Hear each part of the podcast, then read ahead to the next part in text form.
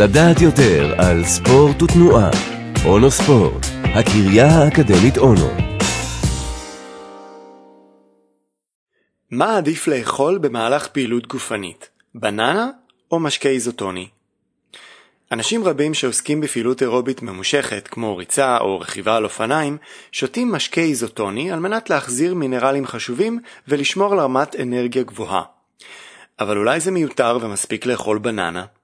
בשנת 2018 פרסם המגזין ניו יורק טיימס מאמר בנושא על בסיס מחקר שנעשה באוניברסיטת צפון קרוליינה.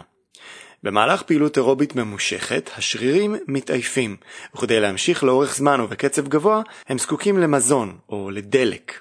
פחמימות מספקות דלק לשרירים בצורה המהירה ביותר, כיוון שהן מתפרקות לסוכר, שמתעכל ומגיע לשרירים בצורה היעילה והמהירה ביותר. לכן, בדרך כלל ספורטאים שעוסקים בפעילות גופנית ממושכת, צורכים את הסוכר דרך משקאות איזוטוניים. הבעיה עם המשקאות האיזוטוניים היא שהם מבוססים על חומרים לא טבעיים, וכוללים חומרי טעם וריח ומייצבים. החוקרים מאוניברסיטת צפון קרוליינה ביקשו לבדוק אם יש חומר מהטבע שיכול להשפיע באותה מידה. במחקר שנערך בשנת 2018 אספו החוקרים 20 רוכבי אופניים, נשים וגברים, וביקשו מהם לרכוב מספר פעמים לאורך 75 קילומטרים. ברכיבה אחת הם שתו רק מים, בשאר הרכיבות הם שתו מים בתוספת 8 יחידות משקה איזוטוני, או חצי בננה בכל 30 דקות. נלקחו מהם דגימות דם לפני ומיד אחרי הפעילות, וכן בעוד נקודות זמן עד 45 דקות לאחר סיום הפעילות.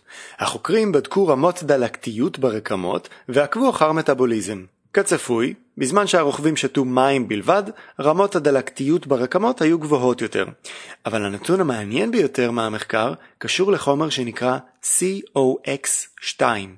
מדובר בחומר בגוף האדם שמעודד יצירה של פרוסטגלנדינים שמגבירים דלקתיות. תרופות אנטי-דלקתיות משתמשות במנגנון דיכוי COX2, אבל עד היום לא נמצא אפקט דיכוי של החומר בבננות. החוקרים הופתעו לגלות שברוכבים שאכלו בננה במהלך הפעילות נראו רמות נמוכות של החומר הזה, לעומת רוכבים ששתו משקה איזוטוני שאצלם לא נצפה שום שינוי בחומר. הסיבה שבננה משפיעה בצורה חיובית על פיתוח דלקתיות במהלך פעילות גופנית עדיין לא ידועה, אבל העובדה שפרי טבעי יכול להחליף משקה איזוטוני בהחלט מעוררת מחשבה.